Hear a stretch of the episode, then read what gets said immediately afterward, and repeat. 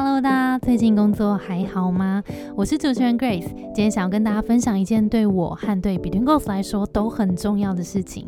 这几年透过 Podcast、实体工作坊、线上课程、一对一咨询等等，陪伴好多同学度过职场的低潮期，甚至也陪大家找到了职涯的下一步。这其中其实也让我们发现，大家最核心的那个焦虑，其实都来自于“我只能这样了吗”的心情。有时候是因为组织的规范啊，主管的管理风格跟自己不太符合，或是现在职位的限制等等，让自己有好多想要做的事情都没有办法去施展，甚至无法扮演真正的自己。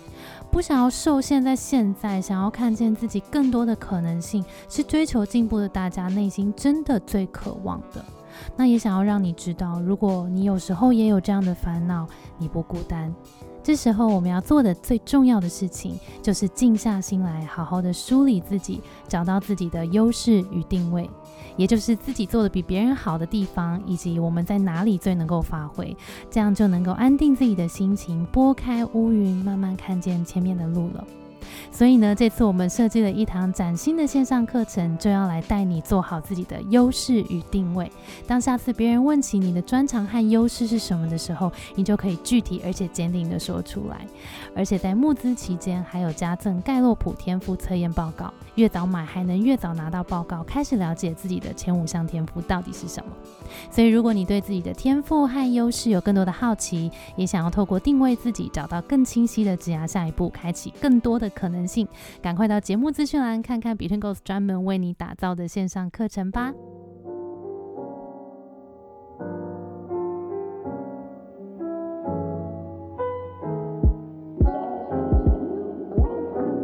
客人就说：“天啊，这什么烂饭店，千万不能住这里！你以后这个地方又危险，然后住在那边真的是很不行的。东市才会住这，我还有我们公司就住这，也是我本人。更精彩来，那他愿意吃完饭，他要载我回饭店，对，所以我已经知道，所以所以我就说，哦，那我住前面那边。然后客人就说，哎，前面那边里面餐厅不错，我跟你一起进去喝一杯。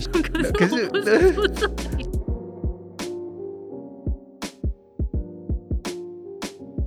想跟他讲说，我 I don't care，this money，我的 money 在前方，而且你知道吗？我的客人就在那个 U turn 的对面，但因为那个车阵一直没有办法动。哎，是世界最遥远的距离。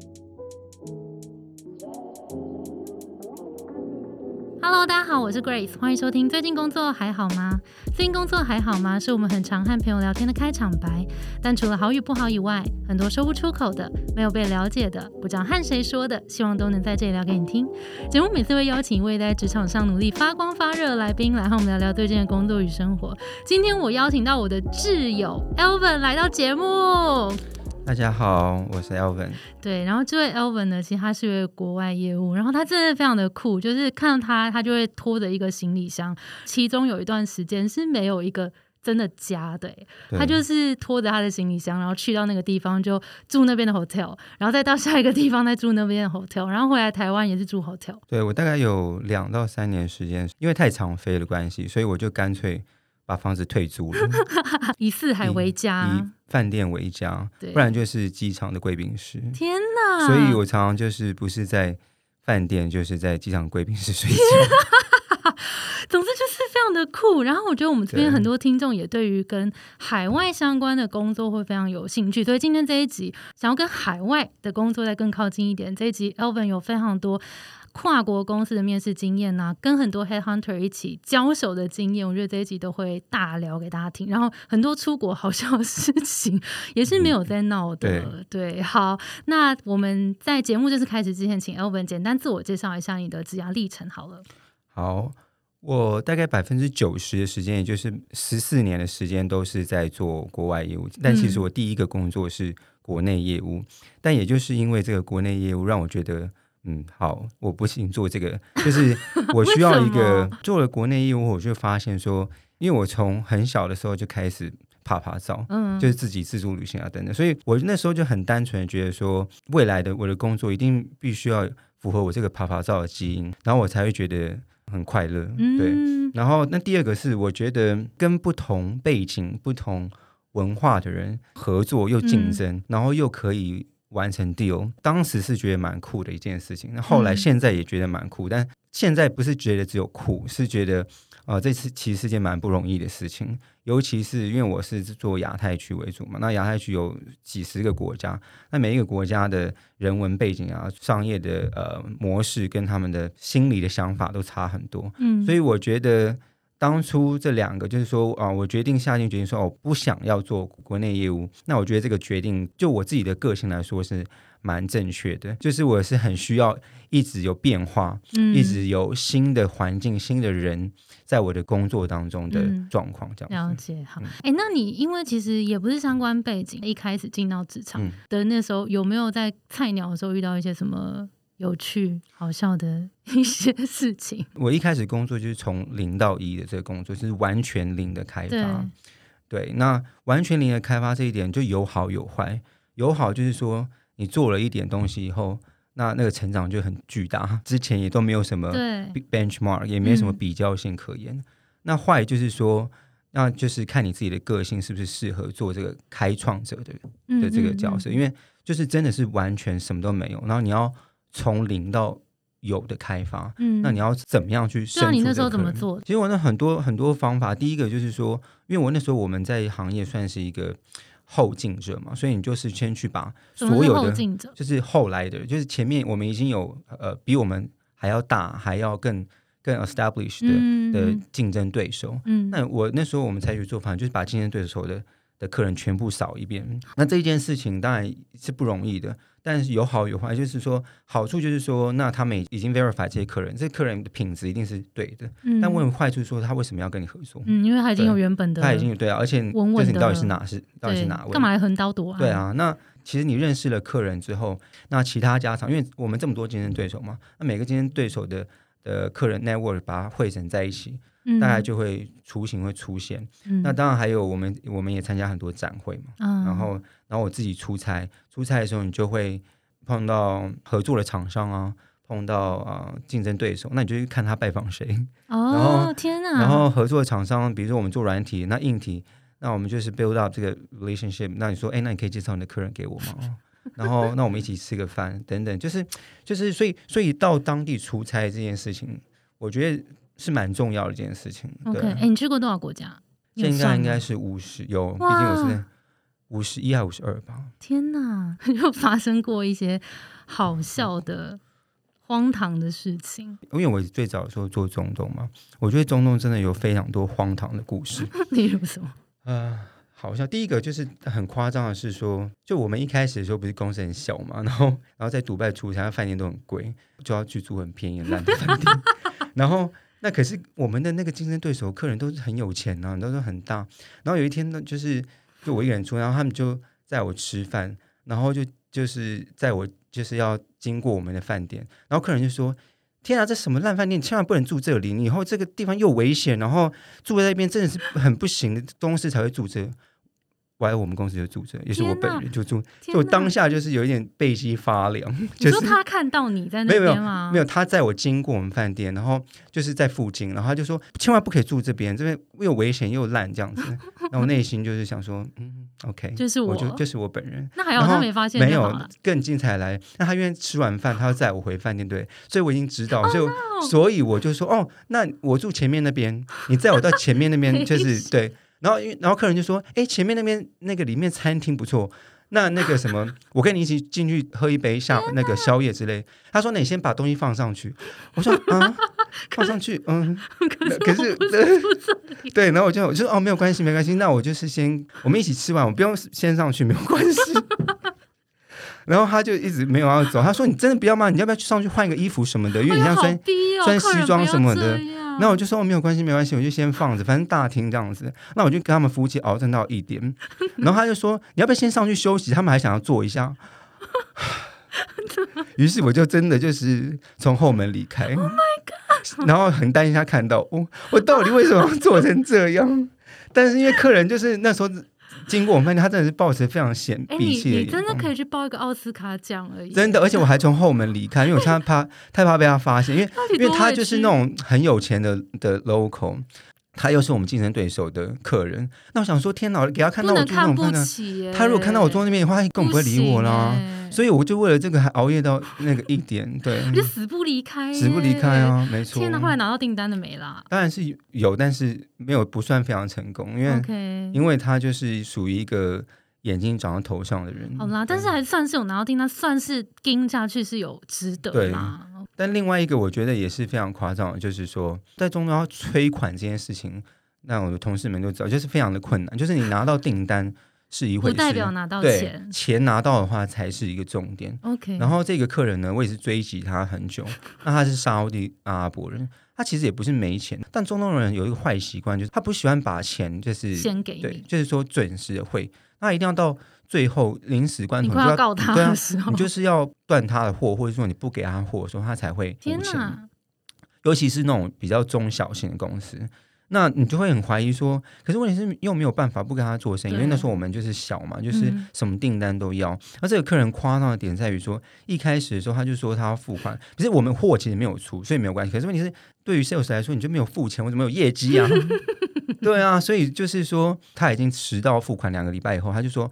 我现在就是差不多准备进去沙漠了，我现在这收讯真的很不好，然后一直沙子的声音，我晚一点来 call 你啊，不然然后我跟你说，现在要进去沙漠了，然后我就说你要进去沙漠，那我就说，嗯，他因为他他是沙特阿拉伯，我说你要去沙漠，你不是要去上班吗？他说我等一下就去沙漠了，他等一下收讯很不好，我就说 OK OK，然后后来他就接下来四五天就真的没有联络，天哪！对，然后后来我就想说，那时候我们就是没事就就是一直要每天要狂打，你知道被老老板逼迫，好不容易就过了大概五六天以后，我又他又接起来，非常愁容满面。他说他怎样？他说他小孩子重病，他现在在医院。我说你小孩子重病在医院，那你要不要？可是问题是我们付款是线上，就是 其实对，就是其实好像。那他说，因为他没有办法给他财务一些指示，他要签很多东西。我就说，那你要不要给我你的财务的电话？我去跟他沟通一下，嗯现在到底是什么情况啊？然后他就这样，I'm really not in the mood。然后，那我想说，他对小孩生病，我也没办法逼他。对，我就说好吧，那可是就真的要请尽快哦。哎、然后这个，借口真的让人家对无法、哎但是还没有完哦。还没你以为剧情要到那边是告一段落了吗？还有第三次，那也就是当下接完之后，我有跟同事们说，我觉得他真的是 算是把 supplier 逼上绝境，竟然用这种方法。你知道他说什么？他就接下来说：“我跟你说，我小孩好了，但是我跟你说，哇，我现在真的是我不知道我生意能不能继续下去。”我说：“怎么嗯，怎么了吗？”他说：“他妈妈得了癌症。”等一下，哎、这种真的到底要怎么、啊我那时候内心真的觉，得，跟我朋友讲说，今天就算你妈癌症，或者是我是为此人觉得很抱歉，但是我钱还是要收到。毕哎、竟我已经追的当业务是不是就有这对个决心、对啊，就是你妈妈得癌症是很抱歉，没有错。但是问题是我们生意还是得继续啊，是不是？那今天不是你死就是我亡，对，就是我们就是要抱着不是你死就我亡的在所以我就 说很抱歉，很遗憾。那那想必你现在应该没有办法处理公司的事情吧？那要不要你是不是有委托你公司的谁谁谁？就是说，那我去代人跟他联络，然后那个财务我也可以跟他联系。那你好好照顾妈妈，公司的事情我们还是会跟你同事处理嗯这样子。那没有关系，这样。那我觉得他可能看我觉得说，连讲这理由你都不放弃，然后他就说好，我给你我代理人的电话。哎 不是啊，他真的一他是不对这样是的人，这样他会直接不收这个款项吗？什么叫不收这个？就是他觉得他搬出这样的理由，就有可能可以不用付钱吗就是一直不想要，就是他就想要对死拖活拖这样子，他就是一直叫我先出货啊，我就说怎么可能呢？对啊。哦，对，然后我就是知道说他最后一定会付，可是他就是要跟你耗尽你所有的力气到最后一刻这样子。但对比较 junior 的我们来说，可能就是真的会很容易放弃，因为你就会觉得说天哪，这人到底是不是在整我啊？嗯，好在我的个性就是天没有再轻易。放弃的，所以我就觉得说我已经追及到你这样子了，我怎么可能现在放弃？我在最后一刻还是不能不可能放弃所以后来他就代言人说：“哎，我们其实款项早已经准备好了，就是老板一直没有指示我们说要什么时候要汇钱，干嘛？就是这样子啊，他其实并没有要逃避这个款项，他其实只要跟他的代理人、他的下属下说可以汇钱，就结束啦。他为什么要把这耗尽你我的？对，就是这笑样子。做过这么多年，然后你觉得可能有没有碰过最棘手的案子？我觉得最棘手，先回答的问题，最棘手就是在于说，客人本来对你是很有敌意的，嗯，对，那这个敌意可能来自于你的公司的历史传承，就是前面的爱恨纠葛，你的前手他就是给你留下一个烂摊子，然后他那客人就是把这账都算在头上，那公司反正就觉得说，那我找你来就要去理清这些。可是可是做生意嘛，就是尤其是我们亚洲人，就是讲情义，所以他对你的气。就也不是那种一时半刻可以可以消，那对你的误会，对公司的误会，全部都加注在业务身上。所以我碰到这个经销伙伴，还有我们的终端用户，两个都是很重要的客人，但我们一直都做不好，也就是因为我的钱，嗯，反正好，反正也不知道是什么公司，就是反正留下烂摊子，所以终端用户跟经销商都对我们误会很深。嗯，那我老板就很期待我可以。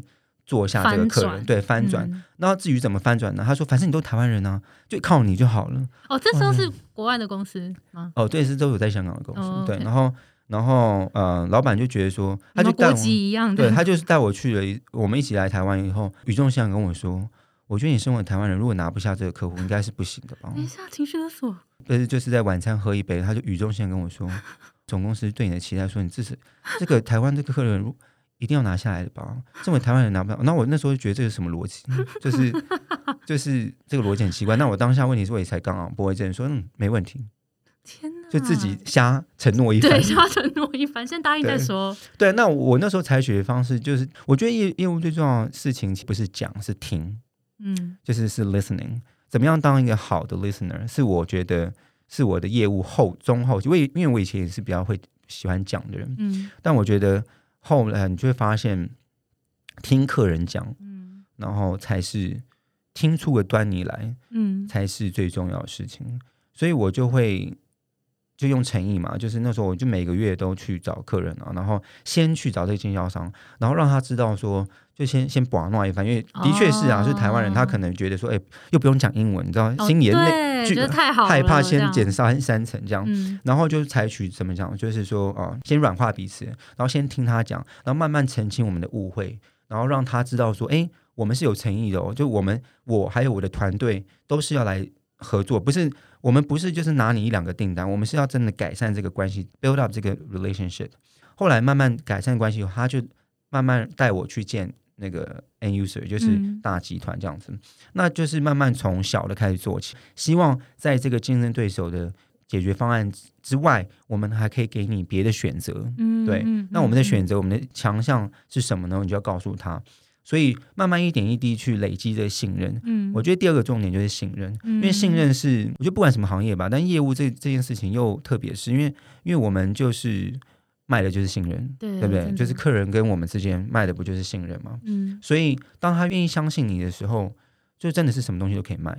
觉得，我觉得刚刚听到几个重点，就是倾听嘛，就是 listening，就是到底对方要什么，然后建立起这个信任关系，然后真的是把它当做一个长期的关系在经营，而不是拿那个短线。我觉得这个东西还蛮能够套用到职场的各种环境，就不管你是在做 sales，还是你在职场里面 build 你自己的。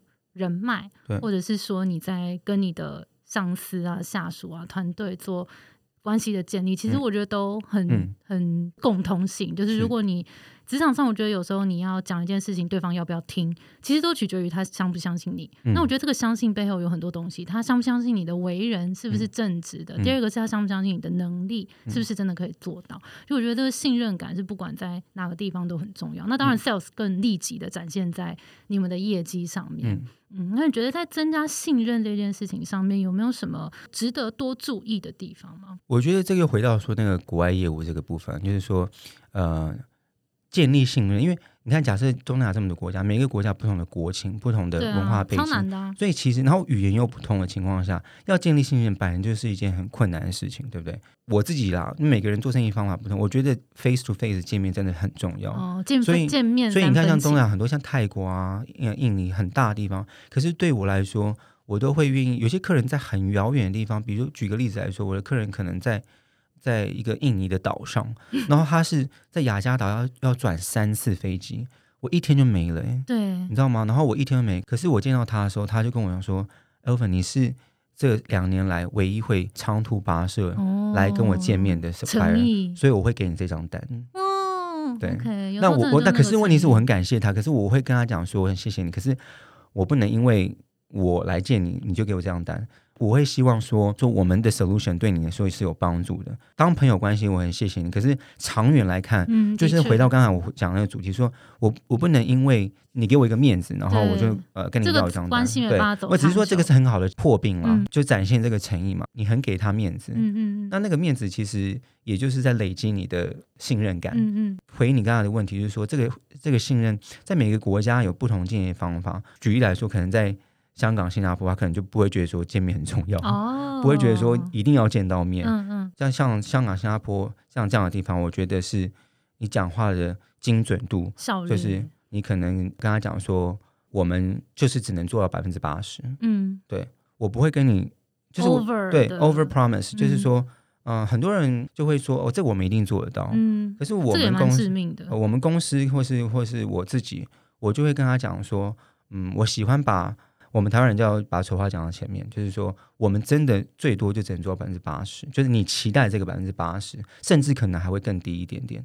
那如果说你觉得这样是可行的话，我们我们再继续谈下去，不然不要浪费彼此的时间，因为也会影响你的期待嘛。那但是这个当然有时候也会有一点点缺，因为有时候在其他的竞争对手都讲得很天花乱坠啊，那你可能因为这样子，你第一轮可能就被刷掉了。嗯所以你就根本没有办法继续，那这个也是有一点危险，因为你就是你承诺的太实在了，对，嗯嗯，嗯因为你其实也待过很多不同的国家工作，嗯。你待过台湾嘛、香港嘛，嗯。然后其实也在有一些不同的，我记得你现在老板好像是意大利人，嗯，对，对，所以有也是有各种就是跨国嗯。面试的经验。你觉得在做跨国面试的时候，呃，你觉得你是怎么拿到这些 offer？有没有什么 paper 可以跟大家分享？我想我想讲一件事情是想要推荐给大家，就是说，我觉得在职场上，如果你呃不管是 junior 或者 senior，就是没事的话，就可以去面试一下。因为这件事情其实是跟朋友讨论，就是说，不是代表说你你今天在一个公司里面觉得说，哦，我面试是不是有恶心，我就不能去面试？我觉得，我觉得在国外其实不是这样哎、我觉得是蛮多人会把面试去当做一个，第一个你去看一下 market 现在是怎么样，然后看一下竞争对手的状况怎么样，然后第三个是你检视一下你现在。就是有时候你因为你去面试，你总是要准备嘛。你检视一下你，哎，你现在这两年到底做了些什么？哦，有时候竞争对手会找我去面试谈，然后我就想到哦，这个结论，因为他是被挖嘛？是猎头？对，但他其实也不是不是就直接竞争对手，但其实我知道那个位置本来就有有人在做了，所以他其实也没有想要真的马上叫我去，但是他可能就是想要听听，哎，那最近你们在做些什么呢？有什么计划？对对探一下，这样那有时候你就会不小心讲出什么口风嘛，对啊，哦所以如果你有面试机会的话，你就多去试试。那那个对你了解市场就是有很多好处。那回到你刚才的问题是说，外商的面试，呃，有有几个地方，第一个是我觉得呃可以包装，但我觉得应该在最大程度下表现最真实的自己。真实自己这件事情好像听起来有点矫情，但是是真的，因为呃，假设他都会比你 senior 嘛，或者说他可能是你的同辈，也不一也大部分都可以看出来你是不是呃在演，或者说在嗯真实自己。就如果是真的很很有经验的面试官的话，，对，因为因为我自己的经验就是我自己还算是蛮会演的，所以 毕竟你是年轻的时候也演了很多对，然后那为什么会这样说呢？就是说，因为我这几年就是有时候在面试很多外商的时候，就很 senior 的老板就跟我讲一句，他就是说，我觉得你一定可以做好这个工作，但是呢，你没有很想来我们公司。这样也看得出来。对，他说你没有很有兴趣我们公司，你只是为了呃，他说我觉得你你只是为了想要挑战这个 offer。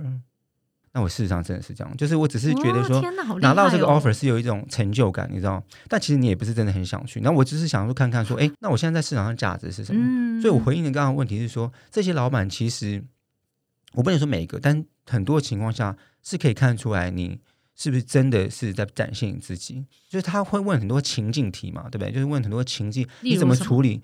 比如说，他说你以后发现你的老板在啊、呃在做这个 deal 的时候有一些道德的瑕疵，很明显的道德瑕疵。可是你们这个 team 如果没有这个 deal，你们很可能会被 fire。你会怎么样做这个选择？对，就是这种诸如此类的情境题。你怎么回答？我会选，我那时候选择说，我会我会先给我的老板 hint，嗯，对我没有会直接的呃怎么举讲？发他，对，就是让这一切 put on the table。我会先很明显的 hint，让他知道这件事情是我觉得严重的，嗯严重的程度，他一定知道事情的严重性。他也许他可能只是一时疏忽，或是说，嗯，有什么我不知道的理由。有些我们可能在专业上就聊完了，然后他已经知道我可以做这件事情。那很多时候是更需要人和这件事，因为 sales 很需要各个部门的帮忙，对，需要各个部门一起帮 sales 去做这个 deal。那如果你是一个嗯跟团队很难 feeling 的人的话，那就算你今天再强，我今天就要带一个就是单打独斗的将军，可以。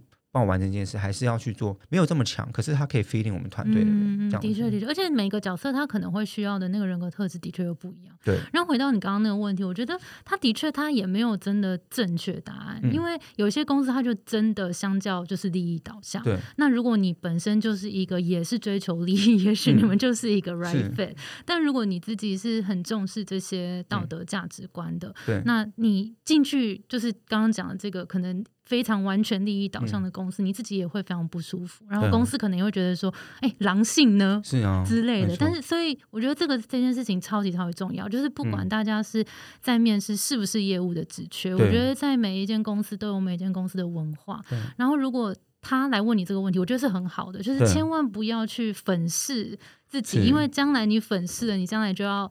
演你就要开始演了，你就要开始演另外那个人了。那如果他没有问，也许大家也可以想一下，说有没有什么样子的价值观是你自己很重视的，你也想要这间公司有。你刚才讲这个，我觉得很好。是这几年我面试的时候，你你在军旅的时候，当然谈判的呃筹码比较少一点，但随着你的年资增加，你有更多的选择嘛。所以我觉得发问很重要，真的。所以就是刚才那个问题，所以这几年你知道我。他们问我有没有什么问题，我第一个问题通常都会问他说：第一个，虽然说有时候这是一个很虚无的问题，我会问他们是说，就是你们公司的 core value 是什么？哦，然后你觉得你的 team 就是跟我面试这个人，你觉得在跟在你的 team 大家一起工作最重要的特质，最重要的价值观是什么？嗯，你知道吗？所以刚才问我的那个人这个问题的第一个答案就是 integrity。嗯，所以你就知道表示他也是重视这件事。可是有一些的老板。他回答的第一个就是 result 哦，所以你就知道，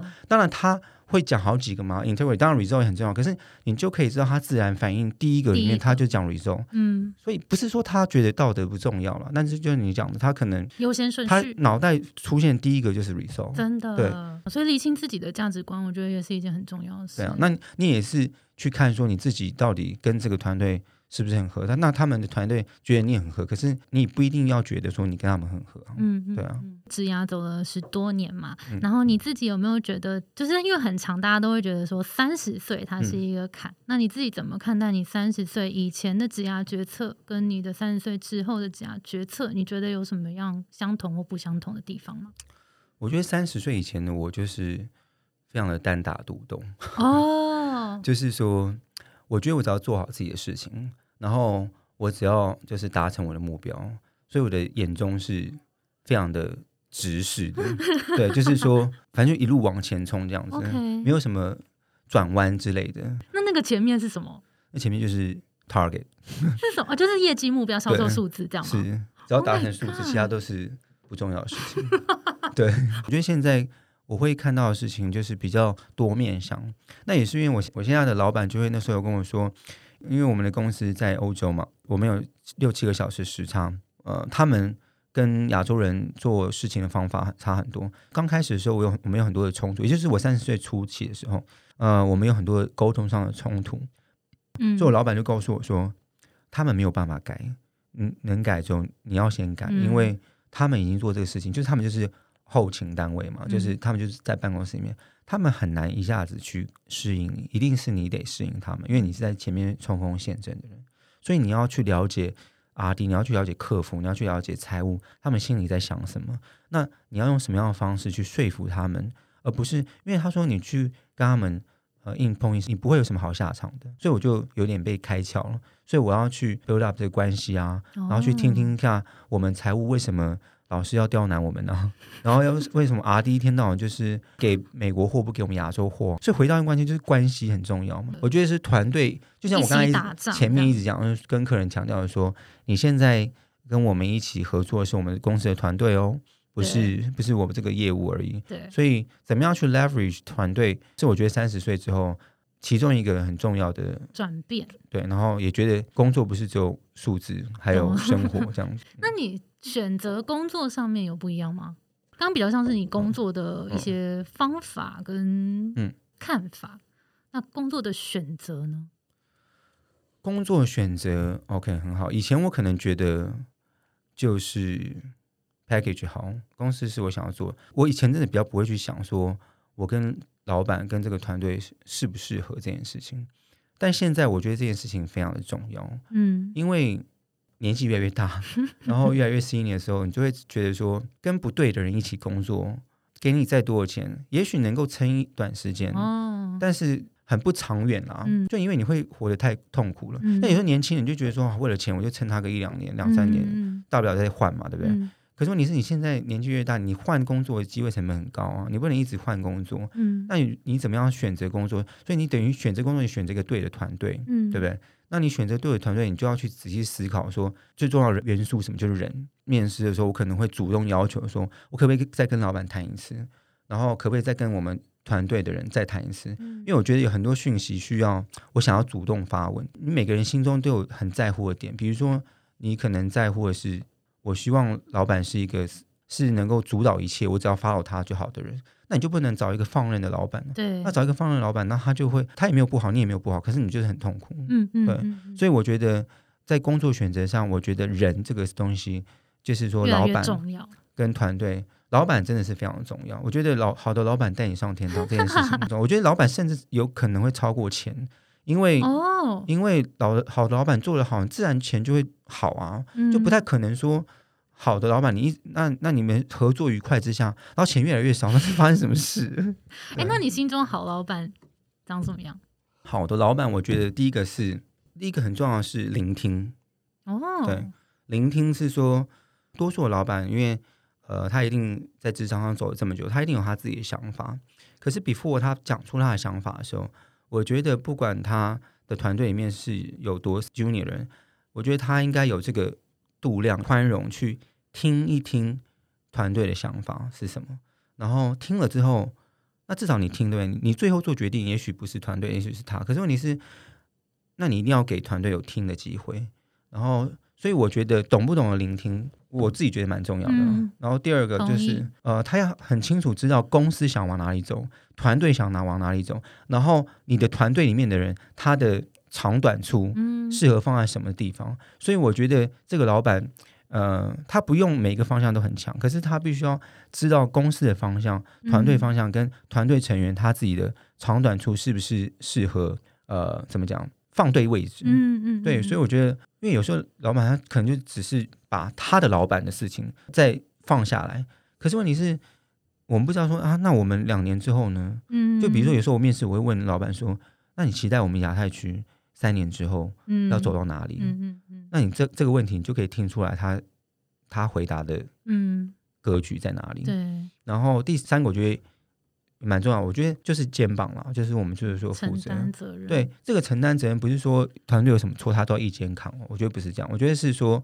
他要有对团队有容错的空间。嗯你可以犯错一次，可是你不能一直犯错下去。嗯犯错，然后我们要怎么样去修正？嗯那他要卷起袖子来嗯，去，一起努力，，对他要给出这个对的方向。嗯。他不用告诉我说 A 每一 B 步 C D 对你每一步为什么你错在哪里，你只要告诉我说，哎，其实你可能这个大方向可能真的错了，嗯。那原因是什么？我们可以讨论一下。那也牵扯到第二点嘛，如果他自己都不清楚方向是什么，他怎么就会 不知道走错，不知道他不要走错，对啊，那我们就一帮人跟着他一起 走错，对啊，那那这是很可怕的事，因为你可能两年后发现说，过去两年到底在干嘛？对那这是很可怕，因为有时候公司比较大的时候情况下，你不知道说大公司他也不会告诉你说我们公司未来想要发展什么，对不对？嗯。那，你就发现天哪，那那过去我们两年或者一场一场空嘛，那这是很悲伤的一对啊，很是，然后那可能也许欸比较坏的老板，可能也是他起早就知道，他只是不想告诉你而已，他可能已经找好出路了，他就跑走了，天哪，这个也是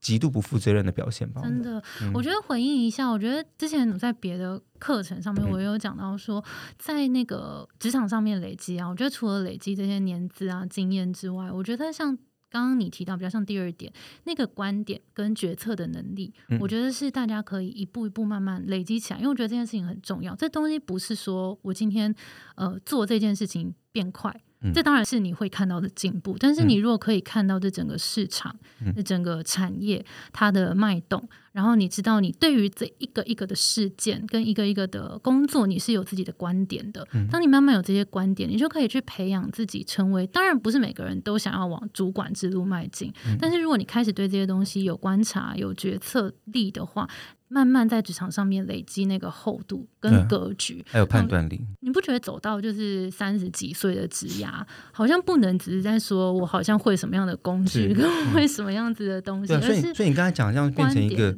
我我我这样想就觉得是一个综合的判断力。你有累积这些观点啊，累积这些经验，累积这些错误之后，你就会有一个判断的能力。因为以前我们太年轻了，根本搞不清楚老板老板讲的就是对的，因为我们没有判断能力。对那有时候你可能就哎发现，可能公司或是老板有一些不对劲的时候，对那你就要及早去做一些你自己的判断，对不对？对因为那是关系到你自己的职业，你是不是觉得说工商有点不太妙哦，或者是老板是不是有一点问题啊？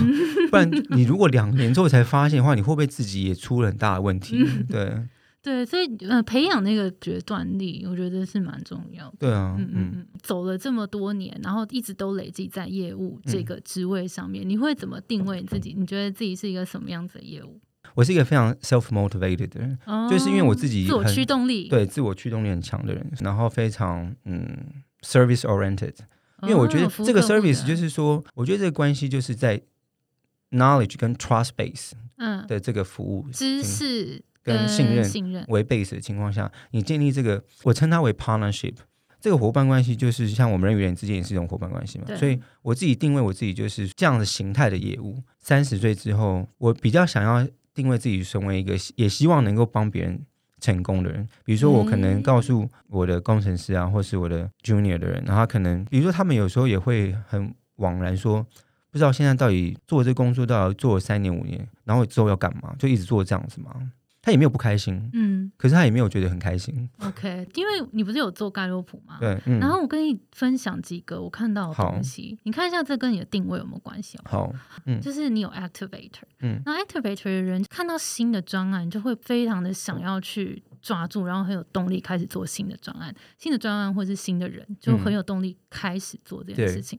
这感觉跟你的开发是不是会很有关系？是这个对盖洛普的分析里面就有讲到一句话说，你就会随时都在问说什么时候可以开始。对而且行动力快，超级快。对啊，可是这个要建立在一个我有兴趣的事情才行。懂懂懂。另外一个我的观察是因为你有积极，然后积极 positivity，它其实是一个深度关系建立的天赋。嗯然后因为你刚刚有不是也有分享说，你对于人的关系跟你的公司是不是重视人才的配置，或者大家工、一起工作是不是那个伙伴关系互相信任，对你嗯来讲其实很重要。嗯其实。积极就是会觉得说，我今天都要花这么多时间工作，为什么不开心工作？我突然想到，就是说，在做业务里面，积极好像是一个很重要的元素。原因是因为在做 sales 的时候，很多不如意的时候，就我们现在讲过那些荒唐的客户，现在讲起来就觉得好笑，可是当下真的觉得怎么办？对，当下觉得怎么办？然后就常常也都会觉得说：天哪，我这个 deal 没有做成，然后每个月都在追溯，就是有无数的时刻都是你要一个人面对，尤其是在做国外业务的时候，有时候根本不是工作上面的事情。那飞机来个大 delay，然后电车出车祸。然后我在印尼就坐那个嘟嘟车也被车撞，然后客人等你三个小时，然后你到的时候全身狼狈。这个故事我真的很想讲，我可以讲吗？可以可以，就是因为雅加达的那个交通嗯非常非常的夸张，我就坐电车，本来只要大概一个小时的地方，我们开了两个小时，还没两个多小时还没到哦。然后那时候我们被困在车阵当中，我跟。我跟司机的膀胱都要爆了。对，同时我的客人还在等我，他还没有走 Oh 哦。两个多小时，快三个小时的时候，呃，我跟司机分别去上厕所完以后，他就跟我说，不然我帮你叫一个那个摩托车，因为你就跳上去好了，因为这样子会比较快一点。踏上穿西装，在那个 亚大街头热得要命，快三十几度，然后 就汗流浃背，跳到那摩托车度，然后后来就经过之后，有一台那个车子就不小心撞到我的脚，我想说也没关系吧，就没关系。结果那个小哥竟然停下来要跟那个司机大吵，然后还大骂他。